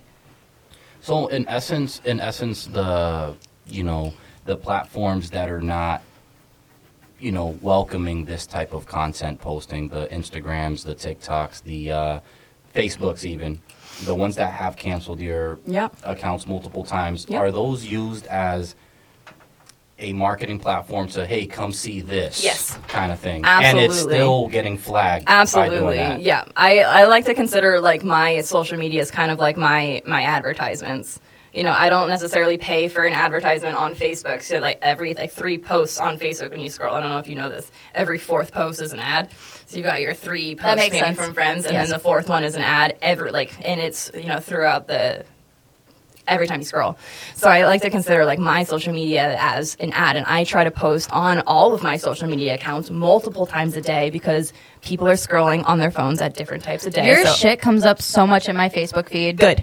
Yeah, like That's it- my it's goal. working. It's working. My It- Facebook is all memes though. And That's it's it's not so- no, necessarily it's my body. so funny. It's There just great memes. It was so funny. I'm the There was um uh, yes, there was a meme that literally said the alter she, ego Yes, she was. It was literally a post. It was like, is it DTF, so down to fuck, or is it because I'm just in your feed because I'm scrolling through it all the time? And I was like, and I, I was like, I swear it's because you're just in my feed. I swear. It's just I- funny. Like, There was a meme that was like, if you had to drink every time you saw me on your post, I'd be would you so be sober drunk. or drunk? And Oh, people are so like, I would be dead. yeah. I would be dead. well that's amazing news right right Well, well, absolutely, yeah. business, but, yes. But this is the thing is, is that's it's just frequency yeah, that's just my personal Facebook though. Like that, my personal Facebook has been running since you know I started it in 2008. And when I was married and I was still doing this job, no one on my Facebook knew that I was doing sex work. That was still my personal platform. That was you know my still like my like little my last little chunk of innocence was on my little Facebook. Um, and then when I got divorced, that was all fucking out the window because I didn't have any of my ex husband's family uh, on my platform anymore. They were very, very conservative about that type of stuff. Um, so when I got divorced, uh, I let it go and I said, screw it, I'm done hiding. I am Desiree, but I'm also the queen of avocados. And I kind of meshed my, my Facebook. you made some guacamole Hell yeah, I did because go. you know how many Look at you. You're how many there. high school bullies are my customers now? A lot. Let's a let's let's flex this real quick. Go ahead, tell him some stories. Let's tell him this story, Some of please, ex, Desiree. some of my ex-boyfriends are my biggest customers. Damn. That is the biggest flex. That is. Say that, please. Thank you. Say that. I'm Thank getting some of that now too. Like now that I'm starting to get a little bit more um, just pulling these services and even having like this podcast or being a writer and doing everything I wanted to do, it's like people are starting to come around now and they're like, wait, you're kind of cute. And I'm like, okay, yeah, you didn't say that when I you didn't were peak in high school. Sorry. Yeah, sorry that didn't happen. Like my genetics got messed up. I get it. I'm sorry. It's like college. Yeah, Jesus. yeah. It's like, like, but it's it's such a it's a great feeling to be able to reach this level of confidence Oh, of self account like self self worth. You know what I mean? It's a great It's- feeling to take that power back. Yeah, and that's again where I love the attention. It fuels me. Yeah, I'm absolutely. very much. uh, I, think love that's it. so smart on your part with the psychology of it all. It's like she's using this attention. She's using the people pleaser part of her, which people pleasing is also a trauma response in certain ways, or like, or even like, and then like it's just a It's a part very of you. It's a short character. term. It's a very short term reward system. Exactly, and that it's you like need to constantly It's like a reward. Absolutely. And it's it's very interesting how we're also programmed that way because like you talked about obedience. So you have a system of reward, right? And it's so interesting to me that she was using all of these things. She was like, "Okay, well I just started pushing people this way and that way from one platform to the next." And she's using all of these tactics and skills that a lot of people go to school for and, and they wouldn't even think, "Oh, that's how you do that," but they're not always able to execute it. Yeah. It's like you have to be a certain type of You know what um, it is? It's it's a lot- chase, you know? A lot of people get caught up in the I'm gonna be a good student but not a good applier. Yeah, it's like why would you want to learn all this stuff and not apply it? You're a you great know? test taker, dude. Woo! Oh gosh, I sucked at SATs. Don't even. I took those. I never like- even took the SATs. I took those. I took those like four times, but it's okay. Never we even got, took 'em. we got through college. It's okay. Um, no, but I think uh, to to tap into that story of some of some of uh, your high school uh, high school people being your some of your best customers now. I think that's yeah, that's it's, huge. it's it's definitely very flattering, um, for sure. It's like a pat on the back, just be like, But I, I, I can I guarantee you that the biggest pat on your back is not seeing them being one of your consumers. Obviously, it helps. It's lucrative, but the biggest pat on your back, you know, as a result of all this, is not giving a fuck. yeah, yeah. and you you have to not give a fuck and it, it's so hard because my community we're uh, i'm very close knit with a lot of individuals in my community because a lot of uh, i keep on saying it a lot of the job of being a, a sex worker or at least you know an onlyfans model or whatever is you need to learn how to market yourself you have to promote yourself no one's going to know that you are a business if you don't market yourself. So a lot of it is networking with other models because in order to gain a following, you have like no one's going to just look for you. You have to advertise for yourself. So a lot of, you know, a lot of the time that I'm spending on like Instagram or Twitter, I'm networking with other models and we're sharing each other's work on our profiles to kind of promote them. Uh, 'cause That's you important. you, it absolutely, Absolutely. is. It's it's it's paramount to have a community that stands by you and will help promote the work that you put out. Um, but the rub of that is that you become friends with a lot of different types of people, and you have to be aware of the triggers and the the sensitivity of other models because my experience is I'm doing this because I want to. I like it. I'm a sexual person. I enjoy this. But there are some people out there that are doing it because they need the money. Uh, and maybe they're you know completely lesbian and penises freak them out. And some of my group chats will get a dick pic and we'll send it to each other and fucking roast the guy. Like it happens. And some group chats they send a dick pic and people become extremely sensitive about it. Like I didn't, don't want to see this. Don't send this un- unsolicited porn to Yes, me, and yes. we Yeah. become very sensitive. So And it's like you was- have to be careful with what you do, what you say Yeah. around who. And I thought it was really funny on her part. Um, so going back to her Facebook memes, they're amazing. Thank you, thank you. Um, they're amazing. You can know, follow her. Yes, and her her best flex on that was. She she was mentioning how she gets all these unsolicited dick pics and whatever else, and she was like, "Okay, well, in return, if you want to do that, I'm going to send you a picture of a strap on that I have, and it's going to be bigger than you. So, so you want to do that? Th- then here you go. They It- send me a pic and I send them mine. and like mine's Yeah. bigger. That's a flex. but you know, like going back to what you were saying in terms of networking, you know, I feel like a lot of people, entrepreneurs, a lot of people that are in the creative industry in general, any type of business that it is that you're doing, people undervalue networking sideways. Yeah. They only try to network if it creates a sort of gain for them. like a virtual game, like I'm talking to somebody that has either more plat more a bigger platform or something like that, but they undervalue the sideways networking. A lot of times when we're in the creative industry, a lot of times when we're in a business, we try to think we're recreating the wheel. Mm-hmm. No, Don't and recreate the mm-hmm. wheel. and and Des was even saying she she mentioned We to me work before. unison. Yeah, and there are a lot of things that are repeated or have been done before, and it's really hard to, um, you know, make yourself unique in a way too that Oh, that yeah. continuously make you go with the wheel because Yeah. I mean that wheel's been going for so long. I mean, uh, what do you got to do to stay on it? Yeah, it's it's. I think a lot of it is just your interpretation of something, and I when you when you say that, like the first thing that comes to Say my that. mind is the, the, the first thing that comes to my mind is cosplaying and the way that people try to gatekeep cosplaying when you have like successful cosplayers that you know have everything like perfect and someone is trying to cosplay that same look and you know maybe made some of the things at home and maybe it isn't the same and trolls will negatively comment on They'll say you this is the broke man's. yeah, like Wow. you know, it, it, it- you know, this person did it better. Like, how dare you do this? Like, they're the true cosplayer. Blah blah blah. And like, I I do a lot of uh, Daphne Blake cosplay from Scooby Doo, and there's a lot of people that do Velma cosplay from Yeah. Scooby Doo. There's Daphne's actually- the ginger. and Yeah, there, yeah, yeah, yeah. I was there, like- there- you're like there I'm like, is, I'm um, like, is that the one that? Where's my glasses? Or is Yes, that Velma. That's Velma. Uh, But it's interesting because I mean, she even just recently collaborated with someone who goes by Tattooed Velma, Yeah. and Yeah. they they got together. She flew out to uh, Boston to meet up with her in Maine in their studio and work together, and.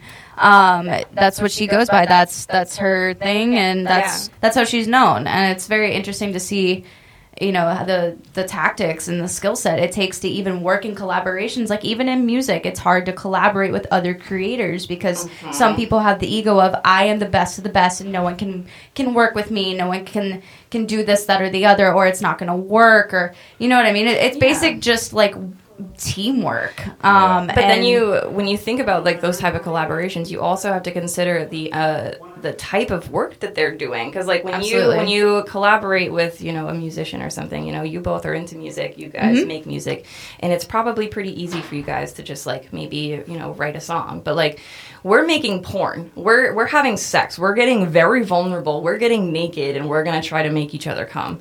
Like when you have three days to do that with a person you've never met before, it's so hard to break the ice and kind of get into get a comfortable comfortable. spot where you can be vulnerable and create that. Yep. So Tattooed Velma was here for six days and we didn't make porn until the day before she left. Because Wow. it It's takes important. time. It ta- it's important because it's not one of those lights, camera, action kind of things. It's a- No, it's- And it's- that's what and for people some people it is. You know, for you know the big stars that have you know market managers or the ones that are saying like, yeah, I've got a gig. You know, you're going to be screwing you know so and so, and you're going to be doing this kind of scene, and they can be like, yep, I'm going to do it, or like, nope, I'm not going to do it. You know, but for us, we're we're kind of doing the work for ourselves. We kind of have to hand pick the people that we're going to work with and hope that over you know uh, virtual communication that you're going to have some sort of vibe that you're going to share and be able to successfully do you know Yeah. to make porn and like some collaborations don't work out sometimes you you know you meet the person and the vibe just isn't there and you know you hang out and you, you maybe make a friend but you know not Yeah. necessarily a sexual partner and then yeah you know that does happen Has, too has that, has that ever happened where the other person is offended? Because you're like, you know, I really like you as a friend, but it's just like I can't create with you because I'm just not there. Uh, personally, I have not had that happen yet. I've luckily only worked with people that I have vibed with, um, but that also might come down to me because I'm very much a pansexual. Your energy- your person. energy I is love amazing. Everyone, I love people. I don't care what your genitals are. I don't care what your background is. Like I Yeah. love people. Genitals mm-hmm. just tell me how to make you come. yeah So it, for me, it's kind of easy. I I, was fire. that was a dope ass perspective. dog. we're, we're, we're school he, she is schooling him right now Yeah, I just I love people, so it's very Yeah. easy for me to just kind of make a connection. But you know, some people, I have met a lot of workers that are very like demisexual, and like they cannot. What does that mean? So demisexual is someone who cannot be sexually aroused unless they are like emotionally attached, like or connected to this person. They can't just like have sex. Unless they love like a one them. night, not necessarily necessarily love, but just like they have to have They have to have an emotional they have to like, be in the same interaction. right? Yeah. right. For me, I'll I can have sex with people I hate too. Like I might paper bag them, but I'll have sex with them. Like, it's very easy for me. But some people like they will like like physically cannot get aroused, Right. If And they they're not don't have a connection with it. Yeah, Yeah. like you can't Yeah. you can't make porn if you're not turned on. You know, like not Right. not good porn. Right.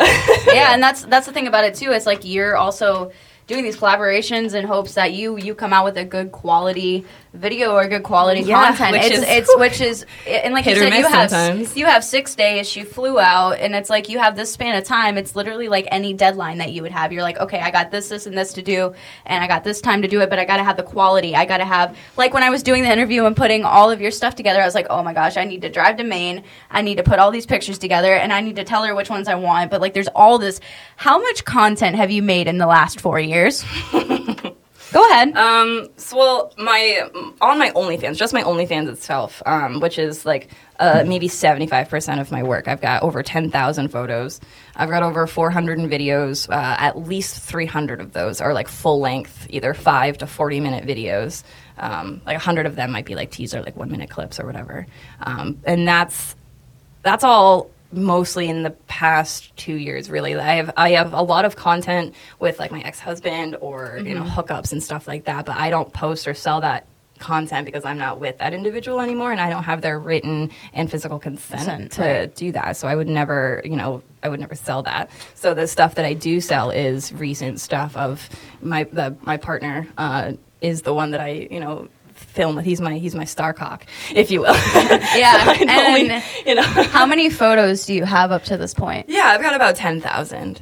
I've got over ten thousand. And ten thousand takes so just much time. on my OnlyFans. Like that doesn't count like the the bloopers, the the Or funny folders. selfies. Yeah, the Of there's so many. There's So many. you know, you, you you spoke about not being able to post certain contents because you don't have a disclosure from Yeah. said per- person. Yeah. How have you found it to be hard to find love or somebody that's acceptant of your profession? Um, so well the thing is is I started it when I was married and then I got divorced. So then I was doing the business and dating at the same time. So yeah, um, with your profession and, and you know stuff that that you've been doing for the last couple of years, um, you did mention that some of the content you can't put out because you don't have permission of said person, which you was in a relationship in the past. Right. Talk about your love life with this profession. Has it been difficult to um, hold on to one? Yeah, so well again, I started the business with my husband, my ex-husband, and you know we were doing this together until we got divorced.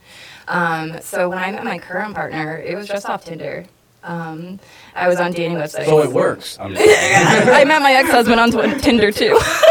Damn. now I'm banned from Tinder, so I can't even use it anymore. I think you're just a virtual type. it, it, it be that way sometimes. Mag's like I'm about to walk. Um, I but, told you to be good during this interview. but it, it's interesting because like, Perspective. Yeah, right. um, before I met my current partner, like a lot of the people were like, "Oh, like let's get together and like let's make a video together." Blah blah blah. I was like, "Mm, "No, I don't want to do that." I I'm um. Again, I I mentioned I'm, I'm pansexual. I typically I date a lot of men. It seems to be. I don't know why. I don't understand why. But I do. Um, but I don't like. Uh, You're not I'm specific. I'm You're not much more. exclusive. I'm much more. Yeah, and I'm much She's more. much more fluid. I'm, I'm fluid, but I'm more comfortable behind the camera with women, especially women that do the job with me uh, and, and are in the same business because we have the same goal, we have the same understanding of what and we're that's doing. why you were my favorite memory when I was 19. Thank you. I, I what was what was the what was the line? I'm not gonna fuck you over. I'm just gonna fuck you. Oh, Yep. and that's why I remembered her because who else is gonna say that to me? When in my lifetime am I gonna hear that? I was like, wow, I really hope someone can tell me that straight up from the jump next time I try dating another individual. Oh, Oh, my! Like I, that, I will marry you. I'm like right then and there. straightforward. Yes, and I, lo- I loved it. I loved it, and I was like, but I was still scared. I was 19. I was like, oh my god, I'm in this big ass world by myself, and I just met a porn star. What the fuck? So That's mind you- you have you haven't trademarked that, have you? Uh huh. You haven't trademarked that, have you? Sure. Yeah, I have. Oh, okay. I'll come up with my own. I'm gonna use I'll, that. I'll, say- I'll, I'll say it in Spanish. It sometimes, it, it sometimes works. you no, let's hear it in Spanish. I won't fuck you. I'll just fuck you over. I'm So not gonna- I'm not gonna fuck so, you over. So, so, so this is the thing, right? Fuck, it, it can be said in, in, in Yeah. many ways. Um, so let's see. In Dominican Spanish, Yeah. Yeah, it won't it won't translate perfectly. No. it won't it won't work. It won't work. I tried texting uh, my best friend in Spanish once, and she was like, "Maggie, that's not that's not what that that is." And I was like, "But," and she was like, "No, no, no, no, no, no, wrong Spanish, just no." And I was like, "Got it, My All bad, right, my my, my bad. bad." It's fine to delete it. But anyways, yeah, no, like I, no one else is gonna say that to me, so I was like, "But at least I remembered her. Like that's that's great that she's able to make this impact on people. First of all."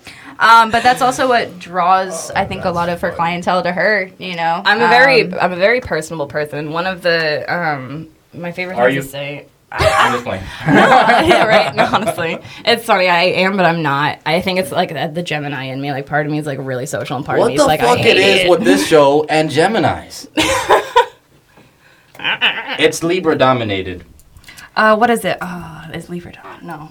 No, no, no, I'm saying the show is. Oh, is yeah, it? oh yeah, Yeah, because the him and. I are him and I are And then Alex, babies. Alex Got as you. well. Alex, which is a, another co-host. Pete's the only uh, Scorpion in the in the squad. My partner's a Scorpio. Oh. Everyone in my life is a Scorpio. It's so interesting. I have so many Scorpios Yeah, in my like life. Kayla. Kayla is a Scorpio too. Yeah, I've got I've got a couple others. It's it's interesting. Yeah. Um, Um, but I think it's it's very great to hear um, to have these kinds of podcasts and conversations. Um, and um, are you familiar with the fact that this is something that's not talked about enough? Like, do you think this can be talked about even more?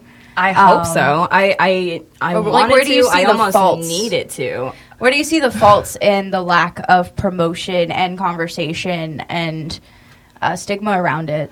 Well, I think just it's just a lot of people don't understand it and are still just like stuck in their old ways of like sex is you know to be shared with your you know marriage partner and only your marriage partner and that's it and as we as we kind of uh, come with new generations, we're kind of realizing that love is not so linear.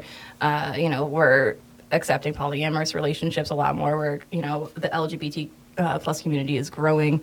Uh, so we're kind of recognizing that sex is a part of our lives. And I think that more people need to recognize that and let go of the, the, the, the closeted stigma that again like it's only supposed to be shared with you know one person the one person that you're supposed to be with for your rest of your life like That it, is it's mental human bullshit. It it's absolutely human is. condition. This is it's like only- human condition. It's the bullshit of human nature.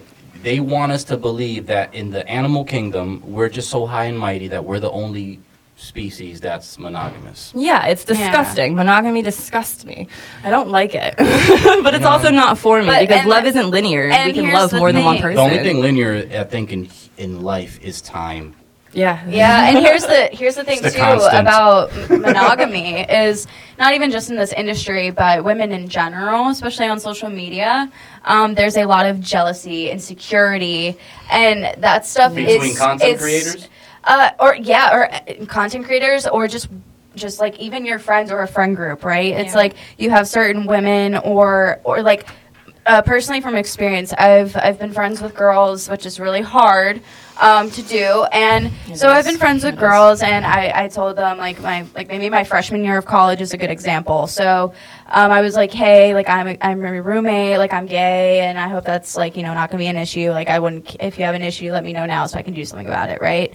Um, and they're like, no, no, no, whatever. And then like later on, like a few months in, whatever, uh, she she ends up liking this guy or whatever and i was like all right i'm not into him but i mean i've hung out with him and she was like away and then accused me of sleeping with the dude and i'm like the more you're accusing me of sleeping with the dude the more i want to do it.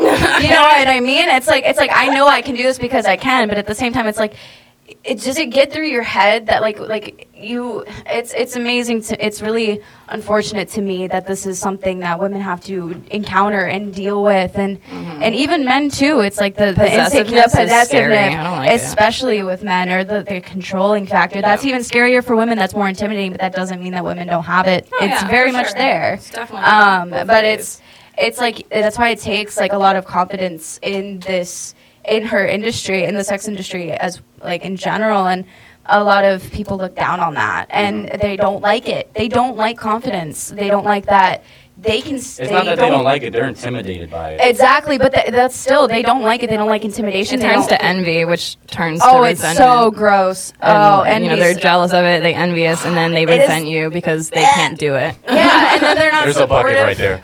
Oh, and, and it was interesting. There was a there was a specific person I had, like even just when I interviewed her, that was in my circle that was envious. And and then once I talked to her, and she was so supportive of everything, and she had great energy, and I really fed off of it. And I was like, whoa, like there's a difference. There's a huge, massive difference in that feeling. You know what I mean? When you know you're around people who are supporting you, and and that goes with any business or anything else. And it's like the lack it the lack of envy and jealousy the more that that's like put to the side it's like i feel like people have a hard time looking inward and with this you have to be very self-aware you have to be very well aware of your worth um, and obviously that goes for men too um, but it's just like the I I feel like it's just a, a, a very cultural thing with Yeah. too. It's Yeah, just like it it's it's it's very um, impractical to think that you have to be the provider of everything, like in the emotional and physical Mm-hmm. world, to this woman, so that she can't be attracted to somebody else. It's just not a sustainable or healthy train of thought or idea. not. It's just like at the same time, you're gonna do all this for for another human, knowing damn well that you're still attracted and interested in other humans. Yeah. So mm-hmm. it's impossible. and and with social media too nowadays it's like women are like oh you like that post and it's like it's like all downhill from there and your relationship is over in a heartbeat mm-hmm. like it's no it's disrespect. so That's why, like, sometimes, like, the whole conservative conservative Latina thing is just like a. no disrespect. I love my Latinas, whatever. I love them But too. still- I love them too. but I love them too. like, but but yeah, bro. Uh, but- but, relax. uh, Relax, yeah, bro. Conservative anyone is just not conservative everyone. You know what I mean? You know, we'll, we'll bleep out the Men- conservative. and of course and but of course though we need opposing sides. I mean we do. We need opposing sides. It's Would, fun to be wouldn't the world be but so ugh. boring if you didn't have no opposition? Absolutely. true. Um, and it's Everybody- It's about handle. It's about how you handle that opposition. though. Everybody's It's to have a respectful, a like, respectful conversation. Yeah, but and like, seeing both sides and then coming to a conclusion um, if you're able or letting someone decide for themselves i think that's the biggest part that I- people try to take away is like i'm going to decide for you because everything i say is right and my way is the only way I It's think like that seeking to be right is the first first problem. issue yeah. You're not Yes. seeking to be. If you're seeking to be, if you and me are, are disagreeing on something, and you're seeking to be right, you lost. yeah You're supposed to try to understand, and I if and then if after you understand I'm wrong, help me understand why I'm wrong. Yeah. right But telling somebody you're wrong, you're attacking. or them. just asking them like what did you learn you were wrong okay did you learn something um, and just like you know not repeat that lesson of what was wrong or what went wrong or what made it wrong and like you said trying to find understanding underneath it yeah. Mm-hmm. you know And luckily, like with my relationship, we don't have to necessarily worry too much about that like jealousy aspect because like we he came into the relationship knowing what I did. So he understood that when I was on my phone a lot talking to these strangers, it's not because I'm into them. It's not because job. you know, It's your yeah, job. it's, I'm not getting anything sexually out of this. This is my job, and this is what I'm supposed to do, and this is how I make the money. Conversating with people, creating that relationship and that bond is how I get And return customers, right. Which Yes. is what pays the bills. Yes. right So it's And it's good that important that, I understand main that. yeah, it's And- important that I maintain those relationships, and it, it's any business relationship like that. You've got to maintain in absolutely. a positive manner. and that's what makes your personal relationship a partnership Absolutely, and not a codependent mess Yeah. you know what i mean it's like it's like you're doing your thing he supports that he's doing his thing you support that Absolutely. and i think that's a good example to really see by and it's like and i think it really helps to stigmatize like oh you can't have a relationship if you're a sex worker Yeah, and like that's something that comes up too and it's it's, it's like crazy because a lot of the sex workers that I know are like married. They're, Yeah. they're happily married. You know, some of them are swingers, some of them aren't. Some of them just, you know, do this, you know, on the off chance. It, Mm-hmm. it, it, it all depends, and every story is different. But like, One hundred percent. not Absolutely. Uh, but but they all and count that's the beauty of it, though. Like, it's beautiful that it's different because if it were all the same, it it, all would counts. be boring and it'd be gross. Absolutely, Yes. it's all valid. Every you know, everyone's relationship is valid as long as it's consenting and respectful for the two or two or however many people are within that dynamic. Absolutely. Listen, people can live as they please, and it makes them happy as long as Absolutely. they're not harming somebody else. Yeah, respect each other, communicate. You know, that's Are all you gonna Are you gonna harm people's feelings? Absolutely. Only if they ask me to. She has a point. Taylor made. She Tailor has made. point. But, Say some- that. but but sometimes too, if I say something or if I did something and you feel bad about that, I strongly believe you chose to do that. You chose to feel bad because you can feel. You gotta own your can- emotions. You Yeah. have to own it. Yeah. You chose to feel bad, bro. I'm sorry. You gotta own your emotions. Yeah. But I think it's also important for people to remember that emotions, especially the negative ones like jealousy and stuff, can be deconstructed as long as you, like Yeah. you said, look inward. If you Yep. look inward and can, uh, you know, and you take accountability that's i think Mm-hmm. that going back to like that i think that is the core thing that you need to be able to make that step and a lot of um, people have a hard time with that And a lot of times, these negative emotions, if you look inward, if you try to deconstruct them, you the- see stuff you don't want to see and and I don't Or you, you- admit you, to. You Hurts. see things that you Yeah. that you don't want to see. That could be a perspective, but the other perspective is you see a lot of good in it. For example, if you're jealous of somebody, you can deconstruct it back to admiration. Why does it hurt your pride that you admire this person or what they got going on for them?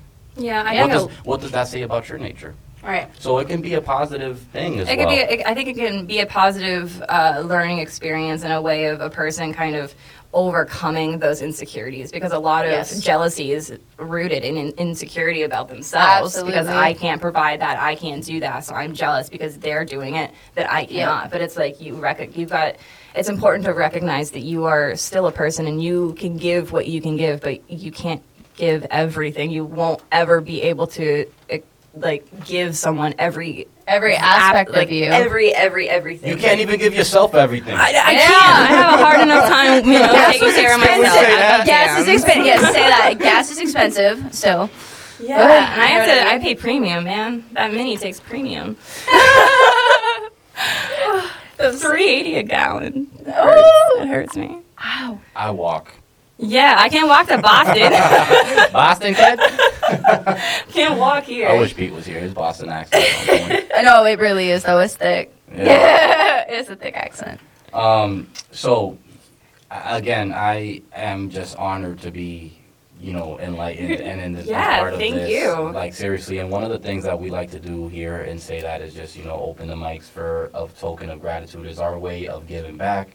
So I'd love for you, you know, to just take this moment to tell people where they can find you, or just a couple shout outs of, you know, creators or anybody that you want to give uh, thanks well, to. Thank you. Um, I guess my website is www.queenofavocados.com. Um, I hope that everyone, after listening to this, whenever you see an avocado, you think of me because that is- That's exactly what happened to me, and I found her, and I was like, "Hey, avocado." um, Even on the document, the first thing was an avocado. Yeah, emoji. yep, yeah. It's Yep. it's it's the brand. That's that's just you know who I've been, and I'm very grateful to have this experience, and I'm really grateful to think that you know something that I started just for fun is now my full time job. I mean, mind you, I did not become a full time sex worker until uh, September, the end of September 2020. So I I had I had a career. I was managing the electrical department in a warehouse that manufactured vertical storage units. So what the fuck does that even mean? Here we go again. Here we go. So we continue three hours later. I told you this didn't deserve to stay in my phone. yeah, so no, I was just I was I was uh You're the- human. That's the important Yeah. thing to recognize. Yeah, I, You're like I, anyone else. I was a boss. I had a I had a team of eight men that came and you know answered to me. they responded to me. You know, they looked up to me as their leader, and you know that was a it was a great. And in essence, you still got that going on. Yeah, I still do. I still do. And it's crazy. She told me she looked up to me recently, and I was like, "Why? That's scary." And so I've also, um, thankfully, I've been able to have her come out and and do this, and um, and really help me bring my vision to life. She supported me in, in what I wanted to do. That's why I'm happy to even have Mike to. Uh, really push this vision and talk to really amazing people and really creative, talented, smart, hardworking individuals that are, you know, just looking to inspire other people in the game. Yeah, it's it's when I went full time, um, the amount of people that defriended me is incredible. And like people that have been in my life since you know childhood you know would not even look at me the same. I, I recently went to a couple concerts and saw some childhood friends there. There were like just like rows of people ahead of me. They saw me and like looked away as fast as they could did not e- even acknowledge that i was there. Because i uh, like i don't they just i don't know i don't know why but like it's so when- They they Being- unsure about themselves. yeah, all it is. but Oh, being yeah. here now, thinking like I came here to talk about what I do because you guys are interested in and you want to know more. Like it's it's it's a very beautiful feeling to know that people are actually like asking and interested in with what I do now, rather than. Uh, just like repress me Yeah. and put me away as if I never existed. You know, Yeah, it's no. a very Well, flattering feeling. Well, so thank I'm, you. I'm personally honored to, to be part of the conversation, um, just because, as I said, there was a, a lot of curiosities on my end. yeah. Um, and I'm just very happy, and my perspective has changed a lot Yeah. on it. And I feel like when when you're able to do that, the mission is accomplished. You know, um, so I'm very ex- ex- excited to see the continued growth, continue to hear about the continued Thank growth, you. and I think that this conversation is something that you know should be pushed forward. Absolutely. And not only this conversation specifically, this being one shit. If this is the one that's being pushed forward, goddamn, thank you. Exactly. Yeah, But you know. I'm saying this needs to happen more often. Absolutely. The stigma needs to end, and I'm just happy that you know I was able to be a part of it. Yeah, I Yeah, really, I absolutely. really uh, appreciate it. So next week, um, I'm actually starting a new endeavor. Like as we said, you know, sex work is kind of like a blanket term for what you do. Like I'm a content creator, and I always have been. But I'm, next week, I'm going to begin live camming. So I'm going to be doing live cam shows on a routine, uh, scheduled Time, basis. gotcha. Um, where people can, you know, request to see me in real time, have private shows with me real time. Um, so that will be interesting uh, to to do. We love to see it. So- see it progress. yes, exactly. You went from Tumblr to being able to do live shows. Yeah. That's incredible. yeah, I I really look forward to it, and I really hope that you know it's a good way of just you know spreading the word, getting that name out there. Yeah. I want more people to be. just respect It will be. avocados. It will. be. Absolutely, yes. Whether you eat them or not. guacamole. Just mash it and make it guacamole. There you go, and that's what we're doing here today. Yo, so. pay that extra for the guac. You know. Yes. Even if it's just three bucks, do it. Go for it. Facts. Yeah, The yeah. avocado tax. Actually, Yeah, my OnlyFans is only three dollars. Like my, my my cheap one. that and um, my coworkers. We got options. Come on. My coworkers looked her up the other day because they all know I'm doing this podcast stuff. So, and I was like, I was like, yeah, you can look her up. Just Google Queen of Avocados, and they're like, really? And I was like, Yeah, yep, I really, go for it. Yeah. And they're like, I was like, then yeah, it was like super funny. So I was like, well, you know, I mean, yeah, she does this. This is her work. This is what she does. So Yeah. yeah. Um, but definitely thank you so much Thank for you, coming thank you, out. thank you, thank you, thank you. And thank you for telling me the statement I will never forget. Um, and it's gotten us this far. Um, and it, it was just, I mean, I was 19, you know, like out here in the world by myself, um, meeting interesting people. And I'm just glad I've been able to throw the rope back and kind of bring them up and, Yeah. and really, uh, share their journey and share what they do. I, I think it's very important to have these conversations, especially controversial ones. I've personally always been the type to talk about the stuff that nobody wants to. And and now I think, um, and now that I feel like I'm at a point in my life where I can really do that and make it happen and be thorough about it. Um, so I'm, I'm shout out to my family who's been supportive and who knows I'm doing this like as honestly and as authentically as possible. And shout out to going to school and my mentors and things like that who've really pushed me as well to allow you to, um, who really also even brought down like my biases and stuff um, to to have these conversations respectfully and openly and non-judgmental. So, um, yeah, it's been great talking with you, Des, and Thank I hope you. we all learn a lot. And I did, man. I mean, for me, you know. and Mike is gonna go home and like be mind blown. He's completely. I already am. I already am. Yeah. I, I doubt something else is gonna top today, th- this conversation today. But um, for me, man, I just gotta shout out the team. Yeah, no, shout out to the team and thank you guys for uh, allowing us women, especially, to even talk and speak our minds and say what we got to say because we're shut down a lot. And um, so thanks to be, the team. It'll, it'll be a disservice to not do so. Um, Absolutely. but uh, seriously, it's just an honor to, to, to work with the team. Um,